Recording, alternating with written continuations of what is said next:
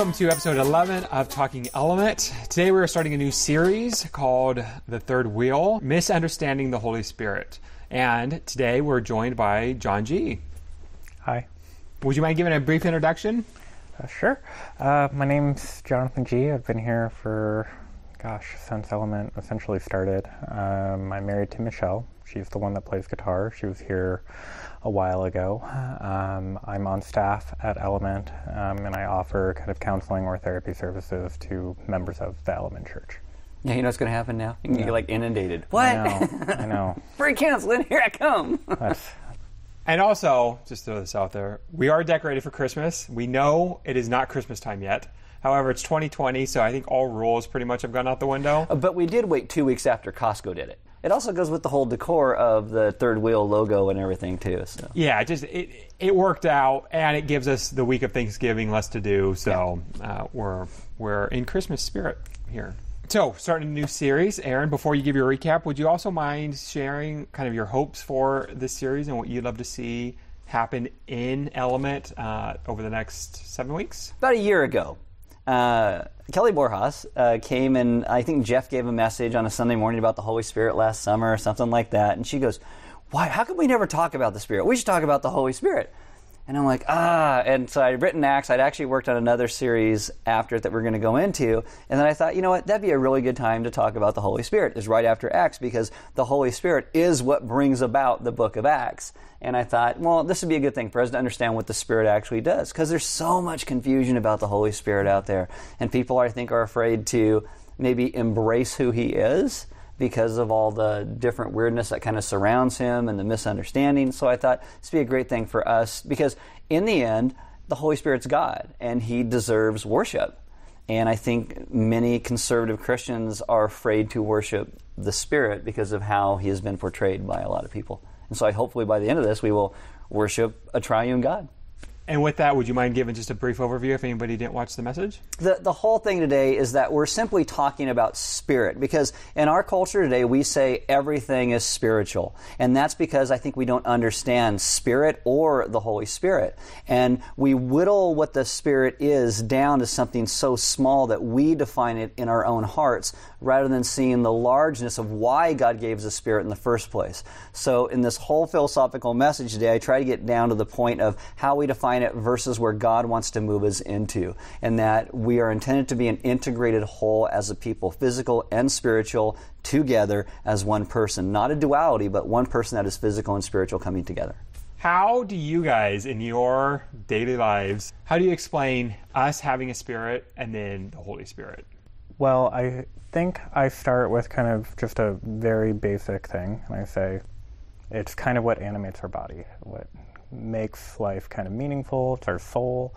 Um, Aaron said it's the psyche. Um, but if I'm talking about Which like- goes well with your. yeah, so I mean, psychology means the study of soul, essentially. So, um, what I do for a living is, as a therapist, I talk to people about kind of their psyche, their spirit, that which is not necessarily material, but present and, and it matters. But if I'm talking about the Holy Spirit, um, I typically reference the book The Shack.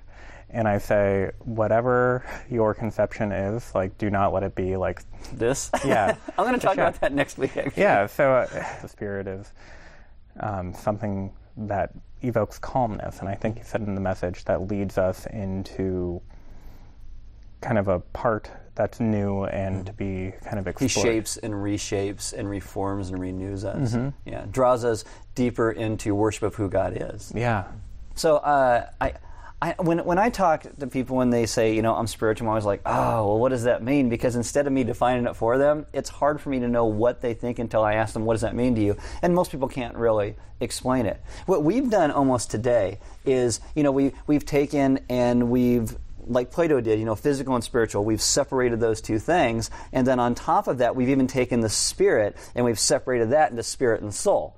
It's like we, we keep segmenting. Rather than making ourselves this whole, we keep segmenting in all these different things, which is not healthy and, and not good. I mean, I would say spirit and soul are essentially the same thing. You know they're, they're meant to be. And so when i want to talk about spirit i, I want to talk about again you know it, yes our spirits animates but there's a reason that we have a spirit. God breathes into us and the reason that we become alive is spirit. But that spirit was never meant to live on its own. It can't. It eventually leads to death. And for us to be truly alive we must in the end be connected to god and his spirit and the holy spirit brings us life. So so what what teachings do the the the conservative side focus on or not focus on that leads to misunderstandings? I, I think that many times in conservative churches, we don't allow God's Spirit to move to changes in certain places. It's like we're, we're very regimented. This is how it's going to go like I write my messages so far in advance, and some people will say, "Well, that's you can't have the Holy Spirit lead you if you do that." When I have seen much more growth happen when this happens. Like I write a message and a year out, I'm talking through it, and it totally is relating to this exact thing that's going on in this place at this time, and I'm like, "Holy cow!" Because the Spirit does lead in that other people think that, sometimes like me, that if I have to change what I'm doing, then I'm changing what the Spirit is calling me to do. I've come a lot more to an understanding that God's Spirit can pivot me like when I have my teaching calendar filled up. We, we weren't going to do Acts this year. I you know I had written an entire different series that I was you know halfway through, and different people that spoke to me, and I prayed about it, and I feel like God said, yeah, do the Book of Acts. So we did the Book of Acts instead. So and I think maybe praying and listening and getting quiet before God more would actually help that, and really understanding who the Spirit is more would help that as well. But yeah, I, I don't know how to kind of answer the question about conservative churches, but what comes to my mind is like the Exodus. And I've heard like a lot of conservative churches just kind of gloss over what happened in the Exodus with mm-hmm. the Holy Spirit. And then they just kind of go back to, and it's with us now. Mm-hmm. Um, so it's and more, they use it's not him. Yeah, yeah, it's yeah. They use it as this kind of nebulous force that allows us to be connected to God, but it doesn't seem like yeah. they ever want to touch it. It's almost like Star Wars, right? The Force gives you power, and the Holy Spirit is this force, and it's like it's it like we don't even assume that he has a will or a mind of his own. God sent it's for me to use. And no, the Holy Spirit comes and he leads us like he led Jesus and he guides us. And really, I think our whole entire Christian experience is centered around the Spirit and we don't even realize it. So if someone's watching this and they hear, or in your, in your message, you said, you know, it's about the indwelling of the Holy Spirit. And there should be evidence of that. And so, what if someone doesn't feel that there is evidence, or I mean, I think of that, and I think, man, God's if God's living in me, which mm-hmm. I believe He is, like, shouldn't it be radically different in in my day to day? But that could be just because of how so many people have tried to define what that looks like. You know, God's Spirit, you know, counselor, advocate. It's John, as a counselor, doesn't go up to people and he's not like, okay, I'm tired of your crap. Get off the couch and I'm going to drag you over here and make you do it. Because the Spirit leads us, He draws us. And I think that God knows and, and, yes, and sometimes the Spirit does come and smack us over the head and wake us up, but many, most of the time, He leads us so we grow into becoming the kind of people that God intends for us to be. And I think it's that, that leading. You, know, you look in the Old Testament, you know, when, when Elijah's doing, you know, running away and stuff, and he hides in the cave, and there's an earthquake, and there's fire, and there's this, and, and all of a sudden God comes, and it's like a gentle whisper. It's a wind, wind, yeah, uh, and and and that's how he comes. And he goes, and then I went out and said, Lord, you know what? That's, I, I think so often we think, you know, if God's living in me, then I'm going to part the seas and walk on the water and cast out the demons and do all that. And it'd be great if that happens. But I think God is more intent, more intent on the journey and the process, like the book of Acts, you know, Paul's life. It's, it's that journey and that process as he grows us. Because day day by day. And so maybe some days you get up and you don't feel it, but we also understand that it's not about feeling. It's about the reality and the truth of what he's done. Yeah, I really like that. Um, bringing kind of the way our culture talks about the spirit can be both helpful and not helpful. I, I remember I used to struggle, like as I said at the start, like, is the Spirit in me? Um, am I in God's good graces? And I think that was because I didn't have a understanding of that. I was looking for this kind of radical transformation where I became a Christian. I was a Christian most of my life, but I like started to own it um, around college age, and I thought my life would look completely different. But lo and behold, like I still struggled with the same things. I was still me, and so I was wrestling with okay, like what does this mean? Is God good? Is it here? And it really wasn't until probably six, seven years ago where I actually felt this like intense peace. And I wouldn't call that like this big spiritual like thing, but it was just everything was ordered and it felt in the right place. And in that moment, I was questioning God's goodness. But this kind of quietness and peace just kind of it didn't come over me. It was just like made aware. And then I don't know, I still like think back about that and it's not a feeling that I always have, but it's just like this quiet peace and Mm-hmm. it is something that I take with me. there there are times where I'll be saying or writing or doing something and I'm just like, "Oh, this is great." And I just boom, and it wasn't me. Yeah. I know it's not. I'm not that smart, right? It's it's what God's doing. And so there there is something that goes beyond just serene serenity now something that goes just beyond that it, it goes into you know the the deeper places of when we have passion for God's word when we get to places where we feel fed up with how we have been doing things for so long, how we're just okay with our status quo and not actually fully devoting our lives to Him. That's all the Spirit. kind of a concept that I, don't think we at Element have talked a lot about is worshiping the Holy Spirit. Mm-hmm. And and so what what might that look like? Is that is is that songs of focused directly at the Holy Spirit, or or is there other aspects of life? I haven't actually thought about what it looks like to worship the Spirit. Like when I think of the Spirit, I think of asking for like wisdom and peace and discernment. And those are things that I kind of meditate on. Um, I don't know if I've broken it up as worship of the Spirit because in my mind, kind of it's all all the same: the Father, Jesus, or or the Spirit.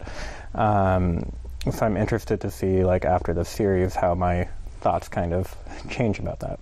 Um, so the word worship, you know, comes from worthship. He, he's he's worthy, and I think the best way to start worshiping Him is realizing that He is worthy. So we we ascribe worth to when He leads and guides. We listen. God, what do you want me to do here? And when we listen to the Spirit above over what we think, I think that's our worship of Him as well.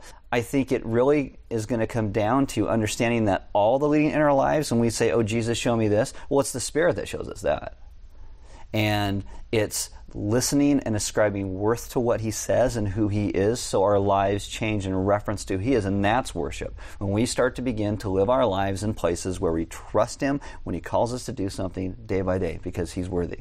And I think gra- showing gratitude and and con- assigning contribution to and being thankful for uh, His work in our lives, um, wherever on the scale that we see it, um, I think there's much to be thankful for. My last question was homework for this week. what we could do is take time being still knowing that he's god and listening listening for his leading and guidance. And then as we listen we begin to live out what he calls us to. You know maybe there's that coworker that you always treat like dirt and you walk away feeling i should really treat him better. Well listen to the spirit this week and treat them better. You know maybe there's that roundabout that you drive through really bad and want to run everybody else off the road and god's like you should really start to drive better maybe we listen to him this week and we actually start to drive better. You know, maybe that that could be our homework. Getting in places where we listen to the Spirit. If we walk away from a conversation or something takes place and we have a check in our spirit where we're burdened about it, maybe we stop and begin to listen and say, well, how could I have done it differently? It's over and done now. Do I need to apologize though? Or how do I do that differently next time? Actually thinking through it and listening. So that I think that could be some homework and then talking to one another about it. Maybe there is something that comes up during the week, and then you call or talk to one of your friends, and you say, "Hey, this is what God was doing to me this week, and I never even realized it, but God's Spirit is leading me. I just never listen." I like the conversation piece. Um, You would. yeah, I, I like I like sitting and, and listening. I I think really the only pragmatic homework is kind of as you said, just if something happens, give yourself permission to reflect back on it and and sit and ask, okay, like, is this what God really wants from me? And you could just sit in that. You don't have to revise your actions. So that's homework for you this week. Uh, spend time uh, reflecting, listening. Uh, I, I, like that. Give give yourself permission to to stop and, and, and consider. I'd say give this Holy Spirit permission yeah. to to speak and, and ask Him to, in moments of uncertainty, to, yeah. to speak and and and be okay with with taking a minute and listening and see what happens, and then talk to someone, sit and and share what what has happened and what God is doing. Uh, so that's it for this episode of Talking Element, where we are discussing the third wheel, misunderstanding the Holy Spirit. Um, we'll see you again next week. Okay. About these chairs, John? Dude, I love these chairs. Like these are excellent therapy chairs. Because they're because they're a little comfortable, but after about an hour, you need to get out because you're done. Yeah, it's like it's kind of like it's giving you a hug. It's like this warm, gentle embrace. But like I've been sitting here for like 40 minutes. I'm I'm ready to go now. See, perfect, right? Perfect. Just sign out on the way out. Yeah, this is what I need. Here's your bill. Yeah.